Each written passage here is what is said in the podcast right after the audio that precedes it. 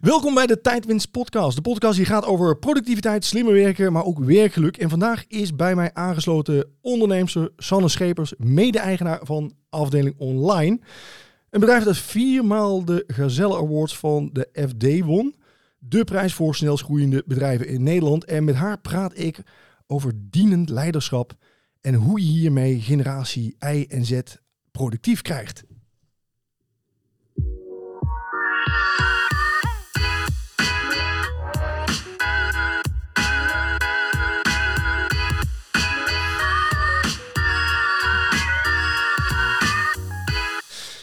Sanne, wat ontzettend leuk dat je er bent. Vind ik ook, dankjewel. Ja, en uh, dienend leiderschap. Ik kwam die term een hele tijd geleden ja, tegen op jullie website. Wij kennen elkaar natuurlijk al een hele tijd, uh, gaan al jaren terug.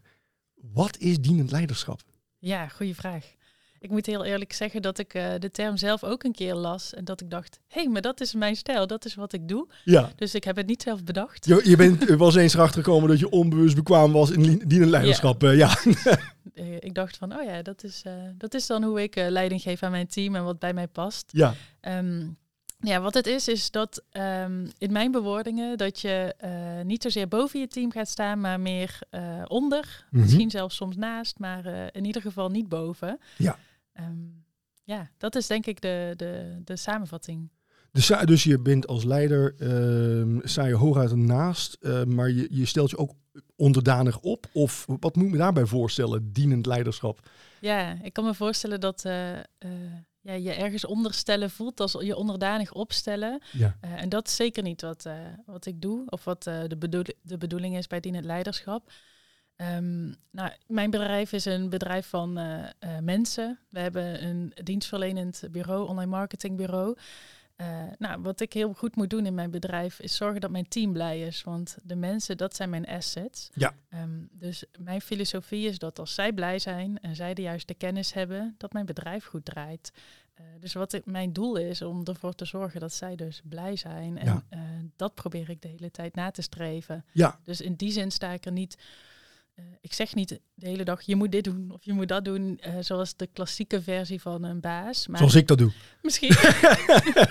ik, ben, ik ben niet jouw werknemer nee. geweest, maar uh, ik probeer dan wel te vragen van wat heb je nodig ja. om je werk goed te kunnen doen. en dan probeer ik dat ook te organiseren. Ja, ja. En hoe maak jij dan, zeggen, ik vind het belangrijk dat mensen blij zijn bij mij. Um, dat vind ik aan zich gewoon een heel mooi streven en dat wil ik zelf ook. Um, maar uh, uh, jullie, ik heb wel het idee dat jullie voornamelijk toch jongere mensen ook aantrekken. Die bijvoorbeeld net van opleiding afkomen, hun eerste baan. En die wil je waarschijnlijk ook aan je binden, want daar ga je in, in investeren. Um, gewoon qua relatie, maar natuurlijk ook, ja, die ga je opleidingen laten volgen. Um, hoe maak je die dan blij? Ja, nou misschien goed om te vertellen is dat wij echt in de war on talent leven. Wij hebben al jaren een tekort aan uh, geschoold personeel. Deels ja. omdat het vak nieuw is. De ja. online marketeer is gewoon het is niet een studie die je nee. kan volgen. Tenminste, inmiddels is dat wel uh, aan de orde. Maar dat was het niet toen wij begonnen. Uh, dus de enige manier voor ons om ja, aan, aan talent te komen is door het zelf op te leiden en dan de kwaliteiten mee te geven die wij nastreven. Um, dus wij moeten ook wel werken met die schoolverlaters. Ja. Uh, en daarbij komt dan ook dat uh, het belangrijk is dat mensen zo lang mogelijk bij ons blijven werken, omdat we juist die investering hebben gedaan in tijd en ja. energie.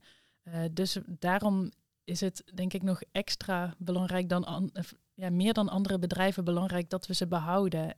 en behouden kan denk ik heel goed door nou ja, leuke dingen te organiseren, goed voor, naar ze te luisteren vooral. Um, alles goed op orde te hebben en ervoor te zorgen dat de basis van hun werk, uh, dat zij zich niet druk hoeven te maken om administratieve zaken of bepaalde hygiëne, zeg maar. Ze kunnen gewoon hun werk goed doen omdat ons bedrijf goed is georganiseerd. Ja. Dus ja, dat. Ja, dus, um, dus mensen maak je blij door te zorgen dat de randvoorwaarden in het bedrijf goed geregeld zijn. Ja. Maar daarnaast ook dat je dus um, ja, leuke dingen voor ze organiseert en zorgt dat je, dat je oog hebt voor waar hun behoeftes liggen om zich verder te ontwikkelen. Precies. Ik denk vooral die uh, ontwikkeling dat dat het belangrijkste is. Dat zie je ook in onderzoeken dat um, uh, mensen zich graag willen kunnen ontwikkelen. Dus er zijn een paar basisvoorwaarden voor het hebben van mm-hmm. fijn werk eigenlijk. je moet een goed salaris hebben. Nou, het spreekt, lijkt voor zich te spreken, maar ehm, dat, dat is zo'n voorwaarde. En de, de voorwaarde die ik het belangrijkst vind, is dat of die ik het meest zie in mijn bedrijf, is dat je je moet kunnen ontwikkelen en doorontwikkelen. Ja. En dat heeft natuurlijk te maken met de leeftijd waarin uh, ja, wij collega's aannemen. Ons team is gemiddeld 30. En dat is gewoon een fase in je leven waarin je ontzettend veel ontwikkelt en leert en nieuwe dingen wil toepassen. Um, en het is dus aan ons om ervoor te zorgen dat dat ook zo goed mogelijk kan. En dat je daar de ruimte voor voelt, dat je de ruimte daarvoor krijgt. Ja. Uh, dat je ook de support voelt van je teamlead. Mm -hmm. um, en uiteindelijk is dat dan uh, ja, het, het beste, zeg maar, om ze te behouden. Omdat ze het gevoel hebben van, oh, ik kan hier nog wel uh, doorleren. Ja. Ja, en jullie hebben binnen jullie organisatie ook meerdere mensen in leidinggevende functie in een team aansturen. Klopt. Um, wat is dan typisch aan de relatie tussen uh, de leidinggevende die uh, een dienend leider is en degene die die leiding aangeeft? Hoe, hoe verloopt hun contact? Waarvan je zegt van nou, maar dat is typisch voor onze stijl uh, en daar zijn die mensen heel blij mee. Maar ook dat is ook efficiënt voor ons bedrijf. Um, nou, misschien goed om wel even helder te krijgen is dat mijn stijl is dienend leiderschap. Maar ah. dat is natuurlijk niet altijd de, de, de stijl van iedere teamlead. Mhm. Toevallig is het bij ons wel zo dat Ja. drie van de vier teamleads eh, diezelfde stijl hanteren. Ehm, maar mijn partner ja bijvoorbeeld, die staat zo niet in de wedstrijd. Dus die heeft een andere manier van leiding geven aan zijn team. Ja. Ehm, maar omdat het dus wel drie kwart is, zou ik willen zeggen, dat is wel de stijl binnen ons bedrijf. Ja. Ehm, en om, ik kan het best een antwoord geven met een voorbeeld. En dat is dat wij eh, iedere zes weken met, eh, hebben onze teamleads met ieder van hun teamleden een coachingsgesprek.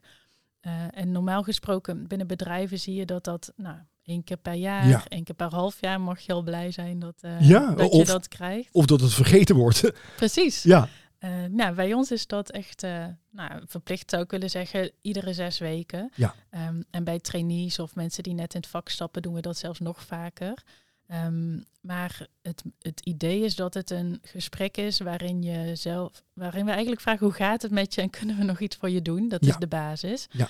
Ehm, en wat we daarin, daarmee bewerkstelligen is dat wij heel snel bij kunnen sturen en heel veel informatie ophalen. Ja. Je kan je voorstellen, eh, een bureauwereld is een hele dynamische wereld. Wij werken voor 200 verschillende klanten. Ehm, een, een collega kan op één dag misschien wel voor acht verschillende klanten werken. Dus dat Ja. is heel dynamisch. De werkdruk is hoog. Er moet heel hard gewerkt worden. Je moet declarabel zijn. Ehm, klanten verwachten veel van Ja. je. Dus het is echt wel een pittige baan om bij ons te werken. Ja. Ehm, en door iedere zes weken even in te checken, even stil te staan bij je ontwikkeling en even te luisteren naar van, nou, wat speelt er nou eigenlijk? Waar loop jij mee? Maak je je druk ergens Ja. over?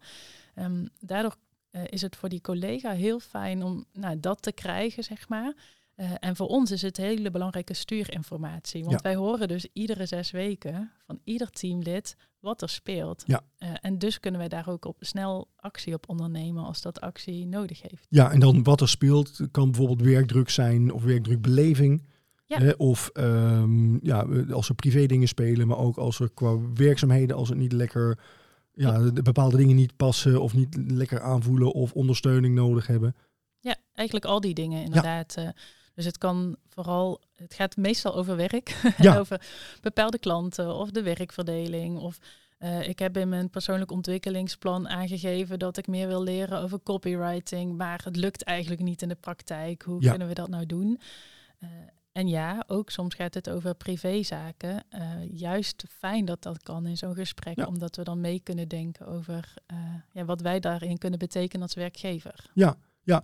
Ik, ehm, eh, een paar jaar geleden luisterde ik naar een interview of een podcast met Ben Tichelaar. En die gaf dat ook aan. eh, van het is eigenlijk gewoon heel gek in die oude situaties, traditionele bedrijven, dat je één keer per jaar een, een, een, ja, een, een, een eh, evaluatiegesprek krijgt. Ja. Waarin jouw baas je dan de maat meet.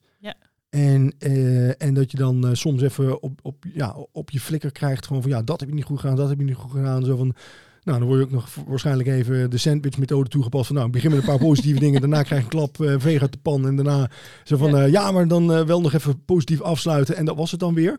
Um, ja, er zijn dan dingen die acht, jaar, of acht maanden geleden zijn gebeurd. Waarvan je denkt, hè, waar heb jij het over? Precies, en is dat nog relevant? En dat heeft mij toen zelf wel ook geïnspireerd. Want ik heb zelf elke maand gewoon e-, even een. een uh, ik, ik doe geen uh, jaargesprekken met mensen. Ik heb gewoon elke uh, maand spreek ik met iedereen. Oh en dan is eigenlijk gewoon ook hetzelfde. Je wil vooral even weten hoe iemand in de wedstrijd staat. Even temperaturen. Van, nou, ben je nog happy? Um, omdat ik ook dacht van als er dingen zijn die gebeuren, um, dan wil ik ze weten uh, en niet aan het einde van het jaar. En als ik dingen zie gebeuren, dan wil ik ze melden voordat ze hun, hun houdbaarheidsdatum eigenlijk hun ja, um, hun relevantie, maar ook um, het is niet eerlijk als jij iemand inderdaad acht maanden na datum nog aanspreekt op iets, omdat je dat toen hebt opgeschreven en dat je nu misschien op basis van je notities moet denken van, oh ja, hoe, hoe zat dat toen ook alweer precies? precies? Ja, je vindt het dan zelf misschien ook minder erg, want je hebt het al gerelativeerd en je denkt, ah ja, laten we maar zitten, dat ene voorbeeld. Ja. Terwijl het wel een heel mooi voorbeeld zou kunnen zijn om uh, met elkaar over te praten. Dus ik denk ook de, uh, de, want wij doen wel een jaarlijks beoordelingsgesprek. En dat heb je wel nodig, vind ik, om uh, een, een jaar af te sluiten en om consequenties aan te verbinden voor bijvoorbeeld salaris of je functieprofiel. Ja. Um, en het mooiste compliment dat we dan kunnen krijgen van een collega is. Ja, dat had ik wel verwacht. Ja. Want dan is het helder. Dan heb je al die tijd heb je op één lijn gezeten en je al duidelijk uitgesproken. En ja. dat is toch tof dat je dat dan dat ja. het geen verrassend gesprek zal, is. Ja, dat ben ik helemaal met je eens. Ik vind um, sowieso bij, bij zo'n beoordelingsgesprek, zo, er mogen geen dingen op tafel komen die niet al eerder gemeld zijn. Eh, die niet al eerder aan de orde zijn gekomen. Dat is gewoon heel raar. Ja. Uh, als dat dan laat liggen tot het einde van het jaar. Dat, ja. dat, ja, dat, dat, dat, dat is gewoon niet eerlijk naar mensen toe. Nee. Nee. nee, nee, je moet daar gewoon bij iemand de kans geven om wat bij te kunnen sturen, denk ik. Ja. En soms lukt dat niet en dan heb je het weer daarover tijdens een beoordelingsgesprek, maar ja. dat kan ook. Ja, en, maar dus jullie hebben wel gewoon uh, beoordelingsgesprekken, dus dienend leiderschap wil niet zeggen dat je niet echt de baas bent en niet af en toe gewoon iemand ja, uh, bij moet sturen. Zeker niet. Nee. maar, nee. maar ben je er wel terughoudender in? Of merk je van dat dat, een, dat, dat dat uh, mensen, ja, dat er misschien daar anders in zijn geworden in de afgelopen jaren. Deze generatie, die, die waar jullie op doelen? Um, nou, of de generatie is veranderd, dat weet ik niet echt. Um, ik merk wel dat ik zelf Um, ik, ik ben gewoon zo, zeg maar. Ik ben ook een millennial. Dus ik kan me heel erg identificeren met de collega's die bij mij werken, over het algemeen. Want we hebben natuurlijk ook andere generaties bij ons werken. Maar het gemiddelde ja. ja, ja. profiel is wel een millennial. Um, en wat ik prettig vind, is dat ik als ik feedback krijg, dat, um, dat er dan meegedacht wordt over hoe dat dan een volgende keer zou kunnen. En dat is mijn stijl vaak. Dus het past niet bij mij om heel erg boos te worden en te zeggen ik ben de baas en je moet het maar zo doen. Nee. Um, wat ik wel kan zeggen is, jongens, ik ben hier echt niet blij mee. Of ik schrik hiervan, of ik maak me hier zorgen over. Hoe gaan we dat de volgende keer oplossen? Ja. Uh, en dat, uh, dat is wel wat ik doe. Dus ik spreek me zeker wel uit. Ja. Uh, maar ik ga niet met mijn vuist op tafel slaan of zeggen ik ben de baas. En dus is dat een reden om je werk op een manier A of B te doen. Ja, en zie je dat wel nog bij organisaties uh, misschien in je eigen sector of organisaties waar je um, over de vloer komt, dat je denkt, zonder namen te noemen of zo, maar, maar wel dat je denkt van, jee, zoals het hier gaat, oh, hier zou ik me echt onprettig voelen. Of uh, als, als mijn mensen hier zouden werken, zouden ze zo weg zijn. Ja, nou wat ik daarover kan zeggen is dat ik me soms um, zeg dat goed? We hebben heel veel mensen die bij ons komen werken en die bij ons hun eerste werkervaring hebben. En dan denk ik altijd, oh fijn, je hebt echt geluk dat je bij ons werkt en dat je, uh, ja, we, we, doen het echt goed. Wij krijgen een acht als werkgever, mensen waarderen hun baan als, uh, met een acht, hun ja. functie zelf. en dat doen ze natuurlijk niet voor niks. Dus ja. dan denk ik altijd, nou, je hebt geluk. En diezelfde mensen die denken na twee, drie jaar of soms sneller, nou, ik, ik heb een goed aanbod gekregen. Ik ga ergens anders werken. Ja. En dat is een goed recht. En tegelijkertijd kan ik dan niet laten om te denken, ik hoop dat jij daar net zo fijn gaat krijgen. Of dat je beseft ja. hoe fijn het bij ons is. En ja. dat dat een mooie start is van je carrière. Ja, maar maak je het wel eens mee... Heb, heb je als voorbeelden gezien, want je zegt met, van, van met de vuist op tafel slaan en zo, denk van, hmm, ja, dat, dat is ook niet mijn stijl. En dan denk ik van, als, als het zover gekomen is, dan, dan heb je zelf ook ergens gaandeweg het proces steken laten vallen. ja. want want uh, op het moment dat jij boos wordt, uh, dan, dan zijn zaken al veel te ver gevorderd. Dus dan heb je niet aangegeven ja, wat, wat de, de kaders zijn waarbinnen mensen beslissingen mogen nemen of wat, wat je gewenst gedrag vindt. Um, maar, maar maak jij het wel eens mee dat je, dat je echt gewoon zo'n een organisatie tegen denkt van nou, maar hier zou ik echt, hier zou ik doodongelukkig worden of uh, ik zie hier een hoop, hoog verloop, dit is echt een hele andere stijl? Um, ja, ik heb zelf wel eens werkervaringen gehad waarbij ik dat heb gedacht. Ja? Uh, ik moet het maar even uitzitten en dan ga ik dadelijk wel, dadelijk wel iets anders vinden. Ja. Of ik ga het zelf doen op een manier die, uh, die me wel aanstaat. Ja. Um, maar zeker wel, ja. Wat wil je de details weten? Ja, eigenlijk wel. Ja, ja ik ben, ben, ben gewoon echt benieuwd. Want um, ik denk dat, dat wij qua stijl best wel toch wel uiteindelijk, ondanks dat ik niet wist wat die het leiderschap was, maar ik denk van, oh ja, volgens mij doe ik dat ook wel redelijk. Ik denk dat jij het veel bewuster erin staat, maar ik ben me wel, uh, um, uh, ik ben zelf ook niet iemand die uh, het prettig vindt om, om boos te worden, maar ik ben ook niet iemand die voor iemand wil werken waar je op je tenen loopt. En, mm. maar ik heb ze ook zelf gezien. Ja. en en ik heb het ook meegemaakt in het verleden dat ik een leidinggevende had waar je nooit een compliment van kreeg. Mm -hmm. En dat je op het eind van het jaar dan een gesprek had. En dat dan voornamelijk gewoon dan voor de vorm werden ook een aantal dingen genoemd die wel goed waren. En dan voor de rest waren het eigenlijk alleen maar van, oh ja, en hier moet je op letten. En dit is je ontwikkelpunt en dat is je ontwikkelpunt. Terwijl ik echt gewoon een van de, van de nou, ik was de best functionerende in mijn team. En ik, ja, jemig kist, wat, wat, heb, wat ga je dan in godsnaam tegen die andere mensen zeggen? Ja. En dat vond ik zo demotiverend, dat ik inderdaad ook... Um, ja, dat, dat, dat raakte me echt. Dat, dat doet gewoon iets met je als mens. Je voelt je gewoon niet gewaardeerd. Ja, precies. Ja, dat is ja, super jammer, denk ik, als dat uh, zo gebeurt. En ik heb zelf, want je, je vraagt om een voorbeeld. Ik heb um, toen ik uh, studeerde, ik heb uh, cultuurwetenschappen gestudeerd. Ik heb drie jaar een master gedaan op de Universiteit in Tilburg. En toen heb ik me ingeschreven voor, of drie jaar een bachelor gedaan moet ik zeggen. En toen heb ik me ingeschreven voor de master. Die deed ik twee weken. En toen dacht ik, nee, dit wil ik helemaal niet. dit, ik, dit, is echt niet um, wat ik ervan verwacht had. Ik ga dit gewoon niet doen. Dus toen ben ik gestopt. En toen ben ik um, uh, vrijwilligerswerk gaan doen. Want ik dacht, dat wil ik wel. Ik wil werkervaring opdoen. Nu wil ik gewoon het werkveld in. Dus ik heb een stagefunctie voor mezelf geregeld. Drie dagen in de week. Om, de, om wel gewoon werkervaring uh, op te doen. Maar dat kon ik helemaal niet betalen. Want ik kan helemaal niet drie dagen in de week niet werken. Zonder studiebeurs. Ja. Uh, dus de consequentie was dat ik daarnaast nog eens twee of drie dagen in de week een bijbaan zocht uh, om geld te verdienen. Uh, en dat was een bijbaan die ik echt verschrikkelijk vond. Ik werd daar, uh, dat was ook in de uh, online marketing. Ik ja. moest werk doen wat echt heel erg onder mijn niveau was. Ik moest de hele dag ja, bepaalde handelingen doen, prijzen vergelijken voor een webshop. Um, en ik heb dat gedaan en mijn tanden op elkaar gezet en gedacht, ja, ik doe dit voor een goed doel. Ik heb het geld Ja. nodig en Ja. ik wil die werkervaring opdoen. Maar ik vond dat wel heel demotiverend dat ik werk moest doen wat op mbo-niveau was, terwijl ik echt wel universitaire studie heb eh, afgerond. Dus eh, het feit, dat heb ik ook wel eens ge- aangegeven van, joh, waarom kan ik niet, waarom laat je mij niet eh, een goed blog schrijven of een Ja. bepaalde tekst? Ja. Ja, en daar was dan geen ruimte voor. En toen moest ik dat dan gewoon blijven doen. En dat was wel een zure appel, hoor. Ja, ja. En toen je daar, want uiteindelijk ben je daar gestopt. Ehm, eh, Toen je daar wegging, vroeg ze toen van, van waren ze toen verbaasd of, of zagen ze het aankomen? Of uh, hoe werd erop gereageerd? Nou, volgens mij was wel duidelijk dat ik dat een tijdelijke, dat dat een tijdelijke functie Ja. was. Dus op zich was dat denk ik geen verrassing.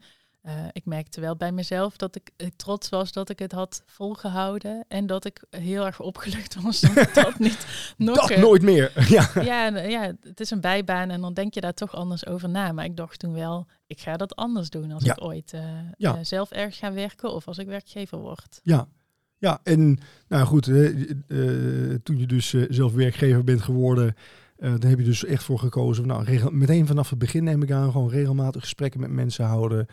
En, en deze Ja. stijl heeft ze ontwikkeld dan. Nou ja, dat, uh, ja, misschien idealiter zou het antwoord ja zijn, maar dat is ook niet zo in de praktijk. Want ik ben begonnen toen ik, uh, ik denk 24 was, echt uh, het ondernemerschap. Ik wilde daarvoor nog eerst wat werkervaring opdoen, gewoon door in dienst te gaan. Ja. Um, en ik heb mezelf ook persoonlijk ontwikkeld. Dus ik heb wel eens gezegd, mijn bedrijf is volwassen geworden met mezelf. En dat voelt ook echt zo. Door die, we bestaan nu tien jaar ruim. En ja, ik heb ook gewoon tien jaar ondernemerservaring moeten opdoen. Een groeiend team, want in het begin ben je met z'n tweeën, nu zijn we met 34. Dat vergt ook andere vaardigheden. Dus op zich, uh, daarin ben ik wel ook echt gegroeid. Ja, ja, ja. En uh, wat zijn dan de dingen waar je zegt van nou, dat doen wij echt om, uh, dat vinden we al vanaf het begin af aan belangrijk naast die gesprekken. Je zegt van nou, dat doen we echt om mensen het, het leuk te laten vinden op het werk. Uh, voor het groepsgevoel, voor, voor het, persoonlijk mensen onder de aandacht uh, te brengen. Ja, ik denk dat die werkcultuur wel heel belangrijk is. Um, dus leuke dingen organiseren, inderdaad. Uh, op vrijdag aandacht hebben voor een drankje vanaf vier uur. Um, maar ook Um, wij hebben al die tijd hebben wij lunch voor ons team geregeld. Dus ja. bij ons hoef je nooit je boterhammen te smeren de avond van tevoren. Dat is, het klinkt heel simpel, maar dat is wel echt een heel fijn moment om ja. met elkaar om de lunchtafel te zitten en uh, te kletsen. Um, cadeautjes geven, hoeft niet groot te zijn, maar een kaartje als je een jaar in dienst bent. Of een, um, een smoothie een keer tijdens uh, een uh, warme werkdag. Super ja. lekker, heel simpel, kost niks. Ja. Uh, dat soort verrassingen. Ik denk wel dat die. Attent zijn. Precies, ze zijn attent. En dat is dan mensen steeds denken, oh, dat is aardig, dat had ik niet verwacht. Ja, maar eh, dat viel mij ook op. We, we zijn natuurlijk al een aantal jaren dat we met jullie samenwerken. Uh, dat jullie dat niet alleen naar, naar je personeel bent, maar dat je dat ook gewoon naar je klanten toe bent. Hè? Want dat heb ik zelf op meerdere momenten ervaren. Uh, en uh, dus als we een award wonnen of als, we, uh, als er iets vervelends gebeurde, maar ook bijvoorbeeld, ik kan me nog herinneren in de tijd van de coronacrisis, ja, dat alles op zijn gat lag. En, uh, en op, op een gegeven moment een, een kaartje kregen van hey, um, wat, uh, wat fijn dat jullie altijd dat je altijd je rekening op tijd betaalt. Want uh, en toen dacht ik nog van, denk ja, dat is wel mooi om dat gewoon te benadrukken. Zo van, van nee, we doen iets voor jullie, maar we snappen dat iedereen het nu zwaar heeft. En uh, ja, we willen toch gewoon even waarderen dat uh, dat, dat gewoon uh, dat, dat je gewoon netjes alles aan je. En dat klinkt heel, maar dat vond dat, dat raakt me toen echt denk van ja, oh, dat wordt leuk dat dat gezien wordt, want als ondernemer heb je het op dat moment gewoon echt niet makkelijk. Je bent echt aan het kijken van wat komt er binnen, wat gaat eruit en ja. redden we het nog. En, en dan is het fijn dat iemand ziet dat dat dus niet vanzelfsprekend is dat dat goed gaat. Ja, ja dat is, ja, het klinkt heel simpel, maar dat is echt waar ik vind dat het überhaupt in het leven om draait. Hè? Want um, nu je dit zo vertelt, moet ik denken aan een voorbeeld uh, Jaap en ik, Jaap is mijn uh, partner dan, mijn zakelijke partner, maar wij zijn ook privé getrouwd. En we hebben een zoontje, uh, Charlie van 4,5 inmiddels. Um, en toen hij drie was of zo, kreeg hij voor het eerst een vriendje thuis te spelen. Mm. Het vriendje vond het heel spannend om bij ons te komen spelen. Zeiden, mogen we naar boven? Ja, ik zei, jullie mogen wel boven spelen. En ik dacht, ik ga onder aan de trap zitten. Dan ben ik benieuwd waar ze het over hebben en wat ja. ze gaan doen. En een beetje in de gaten te houden. En um, wat hij toen deed, vond ik echt super bijzonder. Charlie die zei tegen zijn vriendje, wat heb jij een leuke sokken aan?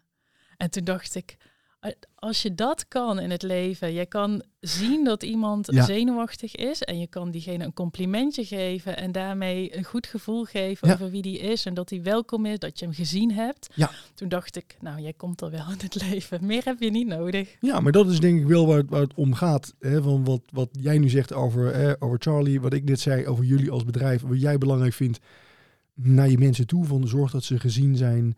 Uh, wees attent, uh, maak tijd voor ze, kijk wat ze, wat ze graag willen. Hè? Ja. Uh, dat is uiteindelijk, ja, ja hè, want je herinnert je achteraf, zo'n zo zo'n uitspraak over, zo van, je herinnert je achteraf nooit wat mensen precies gezegd hebben, wat ze gedaan, maar wel het gevoel wat ze je geven. Ja. Ja. ja, het gaat om een veilig gevoel, denk ik, en dat je ja, gezien wordt en gehoord wordt, denk ik. En jou, jij zal dan vragen van, ja, maar zie je dat ook terug in je cijfers? Want dat klinkt allemaal heel erg leuk, maar ja, wat doet dat dan echt met uh, de productiviteit bijvoorbeeld?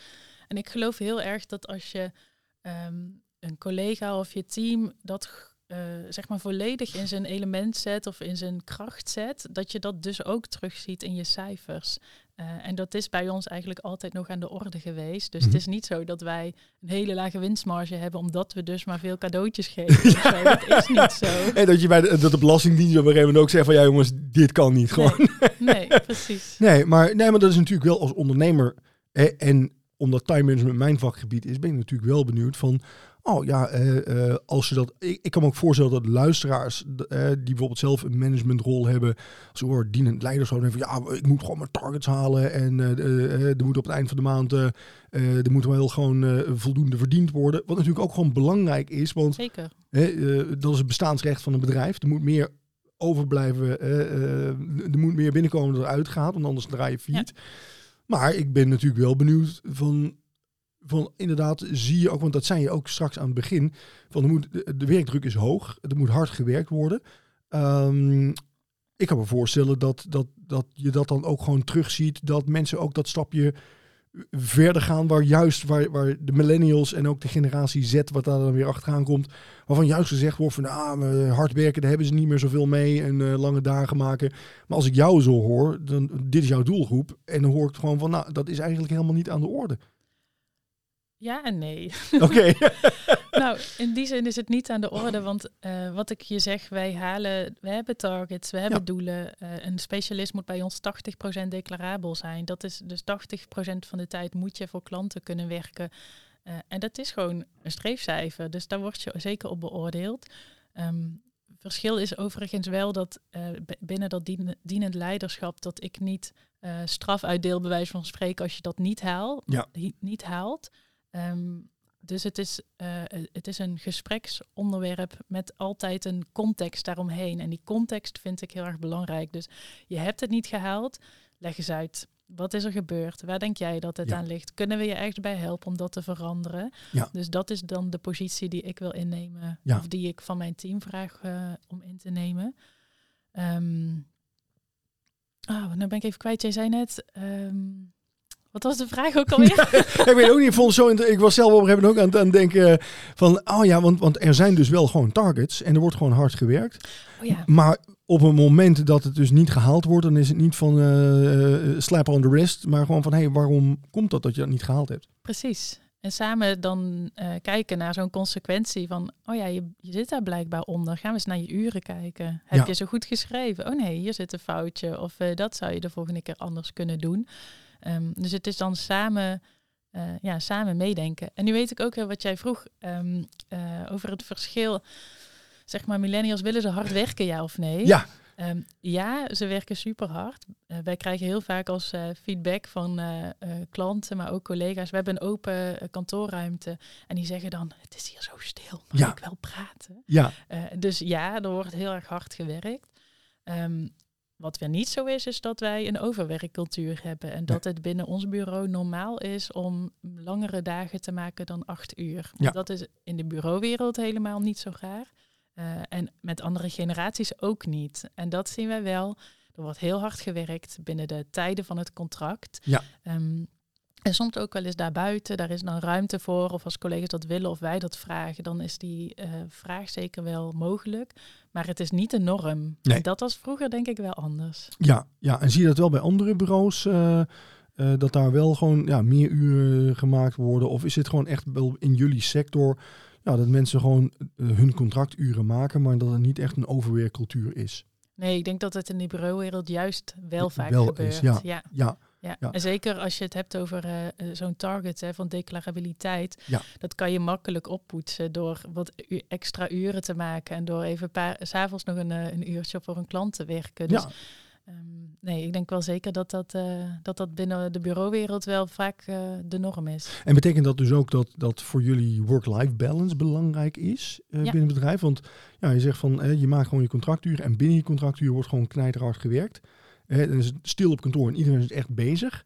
Ja. Eh, dus dat eh, work-life balance is voor jullie ook belangrijk. Zeker, Ja. zeker.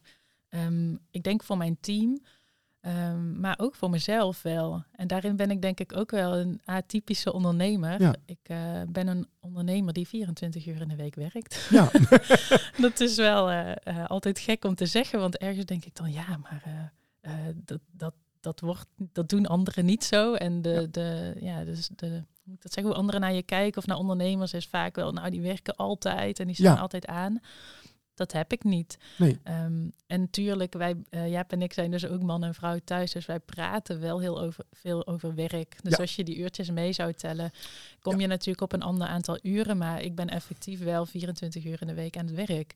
Um, en ik probeer dat ook uh, voor te leven eigenlijk naar mijn team. Door te laten zien van oké, als je je werk goed op orde hebt, je hebt alles goed ingedeeld, je bent effectief, is daar zeker de ruimte voor. Ja, ja. En ik kan me voorstellen dat dat wel ook iets is wat mensen heel prettig vinden bij jullie. Want ik weet natuurlijk niet hoe. je zegt van. Um, wij, wij, proberen mensen echt aan ons te binden. En, en in hoeverre dat je dan ook ziet dat je een minder hoog verloop hebt. Want ik kan me voorstellen dat dat wel ook gewoon heel prettig is. Voor deze generatie, maar ook ja, voor, voor mijn. Uh, ik vind dat zelf ook gewoon heel belangrijk. Uh, dat als je naar een ander bureau gaat en, en daar is dat heel anders, dan eh, weet je, als je goed verdient, de stap van goed verdienen naar goed verdienen met nog wat erbovenop. Ja, dat zou voor mij, daar zou ik niet gelukkiger van worden als ik ergens een paar honderd euro per maand meer krijg, maar wel een hoop stress en een, een, een, een dynamiek die dan past bij van, oh ja, we zijn heel uh, uh, energie, uh, energiek bedrijf. Zo denk nee, dat is gewoon een hele hoop uh, verstoring en, en drukdoenerij en zo. En dat dan voor een paar honderd euro meer. Ja, zelfs voor duizend euro meer. Zo, ik zou niet willen. Nee. Nee, ik, uh, ik ook niet. dus dan moeten we dat ook niet verwachten van ons team, toch? Nee, maar, maar dat vind ik wel ook dat je zegt van jij draagt dat uit naar je team. Um, hè, die work-life balance, ik werk maar 24 uur. Ik, ik zeg heel eerlijk, um, dat vind ik zelf moeilijker om echt uh, om te zeggen van. Um, je, je hebt toch als ondernemer het gevoel dat je, dat je zichtbaar moet zijn. Mm -hmm. dat je, dat je het hardst aan de kar moet trekken dat is vaak, dat is niet altijd noodzakelijk, maar ik vind wel, ja. ja, ik vind het moeilijk om, om dan te zeggen, jongens, ik ga vanmiddag al naar huis. Succes. Ja, succes. ja, je zou het ook om kunnen draaien. Hè? Je kan ook denken, ik ga naar huis, want ik heb het gevoel dat jullie het onder controle hebben. Jullie hebben mij helemaal niet nodig. Ja, dat is ook een complimentje. Dat is ook een complimentje. Ja, ik zeg je, dat snap ik. Mijn angst zou dan toch zijn dat dan dat, dat je dat krijgt, uh, zo ik het zelf op andere werkplekken gezien heb dat, um, dat dan gezegd werd van, oh, die heeft de leidinggevende heeft vanmiddag weer vrij. Ja, en wij maar werken, zo dat gevoel. En dat kan ik me heel goed voorstellen dat, dat, dat anderen, dat als ze horen over dienend leiderschap en over hoe jij erin staat, dat dat ook misschien wel zou kunnen meespelen. Dus denken van, ja, dan, dan gaat dat gebeuren. Maar dan denk ik dat er ook gewoon iets mis zit in de structuur van je bedrijf, de cultuur van het bedrijf en hoe je mensen hebt opgevoed. Want aanwezig moeten zijn, en veel uren maken, zoals dat in heel veel bureaus ziet. En eh, zoals bijvoorbeeld ook in de advocatuur ziet. Want dan gaat het erom wie heeft de meeste uren gedraaid. En niet of dat dan ook wel echt kwalitatieve uren waren. Ja, en of jij over drie maanden thuis zit omdat je overwerkt bent. Ja. Ik vind dat niet gezond uiteindelijk. En ik vind, begrijp niet verkeerd, ik vind dat je uh, heel hard moet kunnen werken. En ook met periodes extra hard. Ik heb, zit nu zelf in zo'n periode waarin ik extra hard moet werken en echt niet binnen mijn 24 uur kan blijven. Um, maar dat is prima. Alleen dat moet niet vijf jaar lang zo zijn. Nee, dat hou je niet vol. Daar word je doodongelukkig van. Precies. Ja, dat, uh, ja nee, dat ben ik helemaal met je eens. Jij zei het er straks over, die, uh, uh, over het controleren en op je declarabele uren komen. Ik was een tijd geleden was ik bij een klant. En daar was het dus daadwerkelijk zo. Dat was een, een, een, een, grote dienstverlener met honderden mensen in dienst. En uh, daar uh, hanteerden ze voor bepaalde afdelingen een, een, een norm van 24 uursverwerking. En dan moesten alle dingen die binnen komen, moesten binnen 24 uur moesten dan verwerkt worden. Mhm. Dus een leidinggevende die stuurde, een, een teamleader die stuurde een team aan en die hield dan in een Excel-bestand bij van hoeveel ze binnenkomen, hoeveel procent is er dan uh, verwerkt binnen 24 uur. Dan moest een bepaalde norm moest dan halen. En dan ging dat weer naar, naar één uh, trap hoger, waar, waar al die teamleaders dat dan weer bij de manager deden. En de manager deed dat bij de sectordirecteur. En daarbovenin zat dus een, een, een, een eindbaas. en die was dat dan aan het controleren. En als je dan niet op 90% zat of zo, van, dan werd je echt op het matje geroepen. Zo van, en ja, dan dacht ik ook van, wauw. Zo van, ik zou, toen ik dat hoorde, ik denk van jemig dat dit nog bestaat, deze bedrijven. anno 2023, waar je ook echt 's ochtends moet inklokken en s'avonds moet uitklokken en, en je moet zoveel procent declarabel zijn. Denk van, nou, de levensvreugde wordt gewoon uit je gezogen gewoon als je dit, dit Ja. hoort. En, ehm, en dat je echt op het matje geroepen wordt. En ik vind het wel prima om een maat te hebben. Zo van, nee, we hebben elkaar afgesproken 90%. Dat moeten we, hè, of bij jullie 80% declarabel, maar als het niet haalt, hé, waar ligt dat dan aan en hoe kunnen we dat anders doen? Want er kunnen nou, hele goede redenen zijn natuurlijk. Uh, maar, maar als je dat dus niet doet, dan krijg je een sfeer, ja, ik zou daar zelf doodongelukkig van worden. Ja. En, Ja, je gaat dan ook rare dingen doen. Dan ga je proberen te compenseren of je gaat dingen ehm, eh, anders afhandelen dan dat je ze zou afhandelen als je zelf zou mogen kiezen. ja, Ik geloof er heel erg in dat je ehm, je team vertrouwt. En dat je erop mag vertrouwen dat zij de beste keuze maken Ja. binnen de kaders die jij stelt. Ja. Dat wel. ja, met wel met een bepaald resultaat in gedachten. Wat we dus wel moeten behalen. Dus niet zo van nou vertrouwen jongens, eh, doe maar. En eh, nou, ik hoor het wel. Nee, Eh, ik ben naar huis, want ik werk maar 24 uur. Nee, er zijn kaders gesteld, er is een doel gesteld. Er wordt ook regelmatig gekeken van, hey, wordt dat doel behaald en zo niet. Van, hey, waar ligt dat dan aan? Maar wel het vertrouwen geven en ja, niet inderdaad met de zweep erover. Want dan ga je dat mensen allemaal kunstgrepen gaan doen ja, om, het, om het dan toch geregeld te krijgen. Ja, uiteindelijk willen wij van een project weten, is dat project goed ingeschat? Hebben Ja. we de uren goed gemaakt? Is die klant blij? En eh, op het moment dat een collega gaat, ehm, zeg maar, daar omheen gaat werken of s'avonds gaat werken om dingen in te halen of anders tijd gaat schrijven dan eh, de daadwerkelijk is gebeurd, dan hebben we dus geen realistisch beeld van zo'n opdracht. En Ja. dan ga je eigenlijk de boot in, in met je analyse. Ja, ja, ja, eens. Hey, en als nou hè, ehm, mensen die eh, dit horen en denken van nou, dat dienend leiderschap, ja, dat klinkt eigenlijk wel interessant. En nou, eh, wat ik zelf merk van nou, jij bent heel, jij voelt je heel prettig eh, in je bedrijf. Het voelt niet als iets wat je echt moet controleren. Het loopt vanzelf. Jullie zijn ook best een groot bedrijf geworden in de afgelopen jaren. Ehm, wat zou iemand dan kunnen doen? Zeggen van, nou, ik wilde eigenlijk ook langzamerhand een beetje mee beginnen op deze manier. Wat zijn dan bijvoorbeeld een aantal tips die iemand zou geven van nou, als, u, als dit je aanspreekt, doe dan bijvoorbeeld deze vier of vijf dingen. Mhm. Nou, de belangrijkste is denk ik toch die eh, regelmatige gesprekjes met je mensen.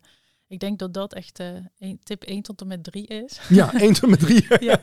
Ik denk dat je daar zoveel informatie uithaalt. En ze, de, kern is luisteren. Ja. Luister naar wat een ander te zeggen heeft. En ga er niet automatisch van uit dat jij het antwoord al hebt. Ja. Maar ga ervan uit dat iemand iets kan toevoegen aan het gesprek. Ja. Eh, Want dat zijn ondernemers denk ik vaak geneigd om te Ja. denken... ja, ik heb dit al tien keer gedaan. Ik weet hoe het werkt. Eh, laat mij het maar doen. Ik doe het sneller. Ja. Ehm, nee, ik denk dat je die open blik moet houden. En op die manier ehm, gewoon heel veel stuurinformatie krijgt. Dus eh, snel een nieuwe dienst kan introduceren of een nieuw product kan inkopen. Omdat je hoort dat er vaak naar gevraagd wordt door klanten. Ik noem maar een voorbeeldje. Ja. Ehm, Regelmatige gesprekken, dus één keer in de maand of één keer in de zes weken, zoals jullie doen. ja, één keer in de maand nog wel meer. eh, Ja, eh, dus één keer, maar één keer in de zes weken gewoon echt een gesprek hebben met, met, met de mensen die je aanstuurt. Vooral luisteren. Ja. Hè, en, en dus echt een coachende rol aannemen. En niet van dan de baas gaan zijn die zeggen van... eh, als iemand zegt van ja, ik heb het druk, ja, stel je, stel je aan. Of nee, doe het zo en zo. Of, eh, eh, maar, maar gewoon vooral luisteren. Meedenken. meedenken. natuurlijk ook van producten en dergelijke en diensten. Hoe kunnen we dat verbeteren? Hè, dus luisteren naar wat de persoon te melden heeft over zichzelf en wat hij te melden heeft over ja, mogelijke kansen. Ja. ja wat nog? Nou ja, dat attent zijn, eh, denk ik toch wel dat dat ook makkelijk te doen is. Dus je zou best wel kunnen bedenken, ik ga drie keer per jaar, als je het nog niet doet, hè, ik ga drie keer per jaar iets eh, verrassends doen voor mijn team. Ja. Eh, ik laat een keer pizza's komen voor de lunch, bij wijze van spreken. Of ik, het is zomervakantie en ik maak een zomerpakketje, een tasje met zonnebrand en een bonnetje voor de ijssalon dat je een ijsje kan halen. Eh is niet zoveel werk en dat wordt heel erg gewaardeerd. Ja, maar ik vind dat vooral, dat is ook echt, maakt het heel persoonlijk. Ja. Dus niet van, oh, ik bestel wat bij, eh, bij, bij, bij Greets of waar dan ook, een of andere website. Nee, van, ik doe dat gewoon zelf. Van, Ja. ik, ik stel wat dingen samen en dat heb ik voor iedereen. Ja, dus attent zijn, eh, goed luisteren. Nog andere...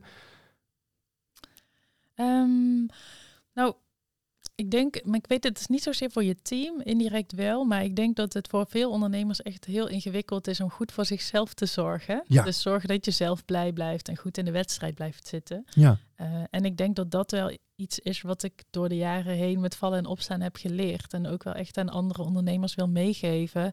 Ehm, doe dat en ben er bewust van dat jij ehm, je bent, ik kan als dienend leider misschien me onder het team scharen. Maar Ja. als ik er niet ben en ik niet blij ben en goed in de wedstrijd zit, dan is er niemand die eh, dat ook heeft. Want Ja. ik, ik ben de leider, ik bepaal de toekomst en eh, ik geef de richting aan. En Ja. je wil graag voor iemand werken omdat hij enthousiast is over het bedrijf of de missie. Ja. Ehm, en dus als ik dat niet kan zijn, dan ben ik ook geen goede ondernemer en geen goede leider. Dus eh, ik ga ook één keer in de maand naar de masseur. ja, ja, Om die reden, ja. ja, ja, gewoon goed voor jezelf zorgen. Eh, ik, ik herken dat, van, want als jij eh, zelf dus te veel uren maakt en eh, ehm, die work-life balance op een gegeven moment kwijt bent, dan, dan dat kun je een tijdje hebben, hè, maar dat kun je niet maanden volhouden Nee. zonder dat je op een gegeven moment een beetje wat zuurder in de wedstrijd gaat staan. Ik snap, hè, eh, en, en mensen snappen dat, hè, als er stressmomenten zijn, eh, dat er bijvoorbeeld echt wat mis is, dat je dan even, eh, ja, dat je misschien even wat, wat, wat, wat, wat een scherp randje hebt, maar als dat te lang doet, dan wordt dat op een gegeven moment ook een, dat, dat maakt het gewoon niet beter. Dat maakt niet leuk voor jezelf, Nee. maar dat maakt het ook niet leuk voor je team. Nee, en ik denk dat je daar ook best eerlijk over kan zijn op zo'n moment van, joh, ik zit even niet zo lekker in de wedstrijd. En dat vind ik dan ook weer een mooi voorbeeld van hoe je als leider kan omgaan en een voorbeeld kan stellen. Dat Ja. het dus blijkbaar oké is om te zeggen, want de baas doet het. Ja. Eh, nou, dan hebben we extra sympathie voor jou. Ja. Ehm, ja, Ja, nog andere punten. dat Nou, was hem wel hoor. Ja, dat was er wel. Ja, nee, maar ik vind het wel gewoon. En ik, ik denk ook aan zich dat dit allemaal hele. Dat dit punten zijn waarvan die, die heel makkelijk toe te passen zijn. Van hé, hey, eh, heb oor voor je mensen. eh, doe eens een keer wat attents. eh, let ook goed op jezelf. Maar dat het wel ook punten zijn die bij de meeste mensen gewoon inschieten.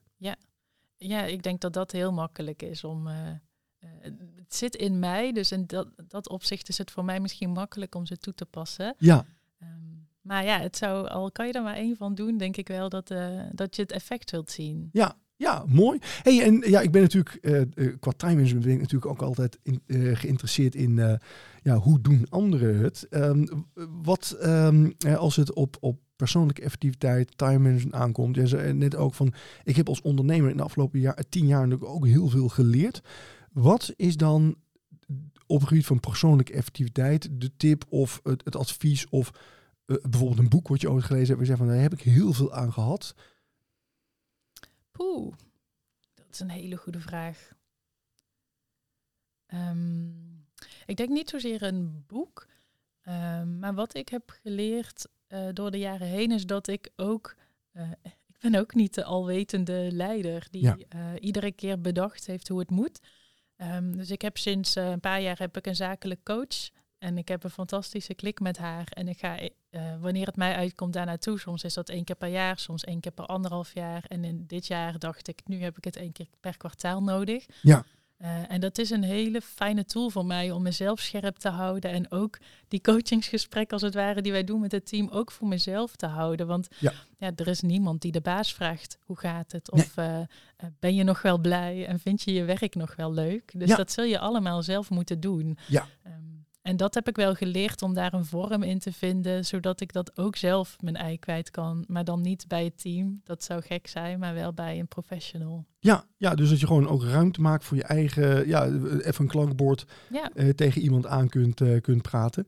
Ja. En eh, op het moment dat mensen naar jou toe komen en, en aangeven van ik ervaar werkdruk, ehm, mijn work-life balance is, is meer. Wat zijn, wat zijn de drie tips die jij geeft aan mensen die bijvoorbeeld ehm, echt van school bij jullie komen en die voor het eerst hun werk moeten organiseren? Wat zijn de fouten die je ziet maken en de tips die je dan vervolgens geeft?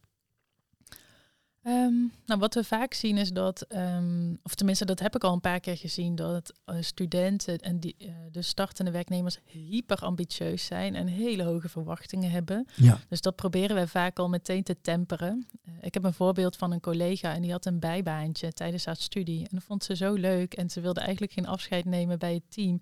Dat toen zij bij ons kwam werken, zij zes dagen in de week werkte in plaats van ja. vijf. Ja, Ja, daar is, daar is wel veel gevraagd als jij net eh, eh, aan het werk gaat. Dus Ja. eh, dat, daar hebben we wel van gezegd van, joh, misschien moet je dat maar even niet doen. Of misschien moet je vier dagen bij ons werken in plaats van vijf. Ja.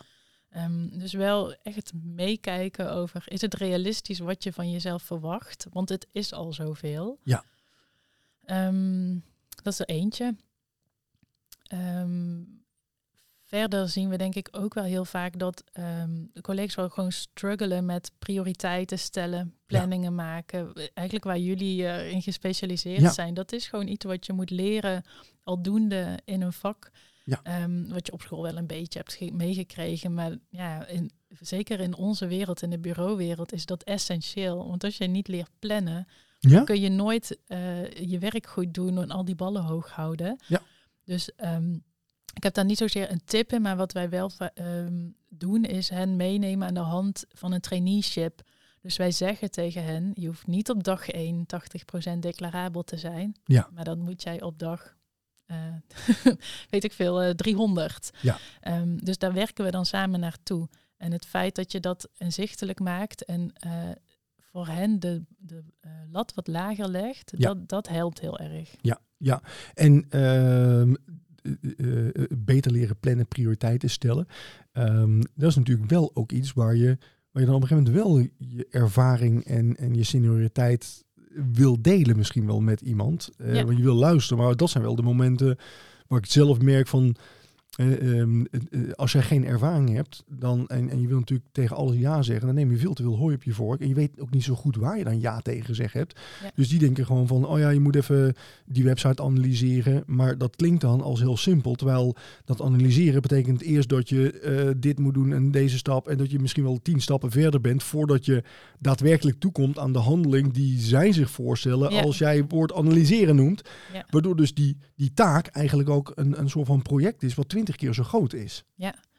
Ja, dat zien we heel vaak. Dat je eh, het graag heel goed wil doen. Ja. Eh, en dan ga je echt over deliveren. Terwijl klanten blij zijn met een, een goede acht Ja. eh, voor je werk. En zij doen het dan voor een twaalf, bij wijze van spreken. En dat past dus niet binnen de tijd. Ja. Verwacht de klant ook niet. Ja, betaalt hij ook niet voor? Betaalt hij ook niet voor. Nee, dus wij zeggen vaak... kijk eerst naar het aantal beschikbare uren. Want dat zijn de uren die we uit ervaring Ja, denken nodig te hebben voor deze taak. En Ja. Kom jij dan na de helft achter dat je nog drie keer zoveel nodig hebt, dan moet jij stoppen met je werk. Dan ga je aan de bel trekken en een collega vragen van joh, kan het makkelijker? Heb ik Ja. iets over het hoofd gezien? ja. Eh, en daar moet je van leren. Ja, maar dat vind ik dus wel een hele interessante, want eh, dat is bij ons natuurlijk anders. Hè. Wij werken aan bepaalde werkzaamheden en wij, wij hoeven niet, wij, zijn niet, eh, wij sturen niet op declarabiliteit. Mhm. Maar bij, bij jullie is dat dus wel. Dus je hebt ergens een bepaald aantal uren voor gekregen. En ja, dus dan, dan staat wel al een soort van normtijd. Want, we hebben, want Ja. wij uit ervaring hebben naar een klant toe aangegeven dat we dat doen binnen die uren. Dus iemand moet dus wel ook in de gaten houden of het daarop gaat redden en op tijd aan de bel trekken. Ja. Ja. Ja. en wij eh, controleren dan de uren en eh, de opdrachten. Dus als wij merken van nou, deze opdracht wordt te veel tijd geschreven, dan trekken de projectmanagers aan de bel. Ehm, maar wij eh, drillen de trainees erop dat zij aan de bel moeten trekken als ze dat al voorzien. En dat Ja. vooruitkijken, dat is het moeilijkst. Ja. Dus wij zeggen, het is niet erg als je er een keer overheen gaat. En zeker niet aan het begin krijgen ze extra tijd. Hebben ze een leerpotje om eh, die leeruren op te schrijven. Want we vinden niet dat klanten Ja. dan daarvoor mogen eh, hoeven te betalen. Ja, vinden de Eh, klanten heel fijn trouwens. Ja, hè? dat zou ook onterecht zijn, denk ja, ik. ja, nee, maar dat is wel zo. Ja. Ja, alleen we verwachten wel van hen dat zij dat signaleren en dat leren signaleren. En Ja. dat is het moeilijkste om tussen de oren te krijgen. Dus wij kunnen niet bij een klant aankomen en zeggen, ja, ja, we zijn eh 40% over de uren gegaan achteraf. Ja. We kunnen wel zeggen, joh, we hebben gewoon een verkeerde inschatting gemaakt van de opdracht. Ja. Is er ruimte om eh, meer uren bij te krijgen of moeten we gewoon de opdracht anders inkleden? Ja. Eh, dat kunnen we wel vragen, maar dat moet je dus op tijd bij zijn. Ja, zeker. Ja. Jij, jij noemde het nou ehm, eh, over dat mensen dus een, een potje hebben, dat ze daar dus dan die uren op mogen schrijven, als een soort van leertijd. Eh, ik een aantal jaar geleden was ik bij een, bij een bedrijf, moest ik training geven, eh, want die, eh, hun back-office uren waren echt enorm de, de, gestegen. Ja. En, en ook de, de, de- het, de post eh, archiveren, die was ook echt helemaal uit, uit de klauw. En toen we dus in die training kwamen erachter dat mensen dus gewoon niet goed wisten hoe hun declaratiesysteem werkte. En bij alles was twijfel, klikten ze gewoon Ja. op, op, archief, op archief of op bureaukosten. en ehm, ja, uh, want ze durfden het gewoon niet te schrijven op, dat, op, dat, uh, op het project zelf. Want dat kon natuurlijk ook niet. Want ja, daar gingen ze daar volledig over, overheen. En vaak informeel overleg. Want ze hadden om te weten van hoe zit het met bepaalde dingen. En nou, even mijn collega uh, even vragen van nou, hoe pak jij dit aan? Dat konden ze nergens op kwijt, dus ze daar. Dus werden wij ingevlogen omdat de back-office schijnbaar niet functioneerde. We kwamen in de training erachter van ja, ze hadden gewoon niet die ruimte om te kunnen zeggen, nou, ik schrijf het even niet op het project, want dan kan ik gewoon niet maken naar de klant toe. Dus ik druk maar even op, op, uh, op die andere knop. En dat was dan archiveren of, ja. uh, of back-office. dus maar, maar dat uh, terzijde. Hey, um, laatste wat ik echt gewoon heel benieuwd naar ben. je zegt van, ik heb in de afgelopen tien jaar echt ontwikkeld. Um, wat is er één ding waar je zegt van, nou, als ik dit mezelf tien jaar geleden al had kunnen zeggen van, doe dit anders. Dan had ik dit echt gewoon tien jaar geleden al willen weten. Ja, dat is er wel. Um, dat is. Um, nou, ik ben van nature ben ik, dat is denk ik ondernemer eigen, maar ik ben iemand die altijd vooruit wil en ik wil snelheid en ik wil stappen maken en uh, ik ben wel echt een heel ambitieus persoon. Um, en inmiddels denk ik wel, ja, ik ben tien jaar dit aan het doen. Het gaat al tien jaar goed. We krijgen complimentjes van de accountant dat we gewoon een echt goed lopend bedrijf hebben. We winnen ook dat soort prijzen. Um, doe maar eens even wat rustiger aan. En neem de tijd om de tijd te nemen. Dat is nu mijn uh, mantra dit jaar. Neem de tijd om de tijd te nemen. Ja, mooi, mooi mantra. Nou, mooi mantra ook om mee te eindigen dan. Um, Sanne, ontzettend bedankt voor het leuke gesprek. Ik weet uh, wat wijzer geworden over dienend leiderschap. En erachter gekomen dat ik daar gelukkig ook al zelf echt een aantal dingen heel... ik denk het ook. Ja, hè, dat ik denk van ja, maar dit klinkt ook gewoon... Het, het, uh, het klinkt menselijk, maar wel met het oog op wij. We zijn een bedrijf maar wel ook gewoon echt met oog op, op de mens. Uh, dus um, ja, mocht ik ooit willen stoppen met tijdwinst.com en is een vacature, dan klop ik bij je aan. dat is goed, beloofd. Dankjewel. Merci.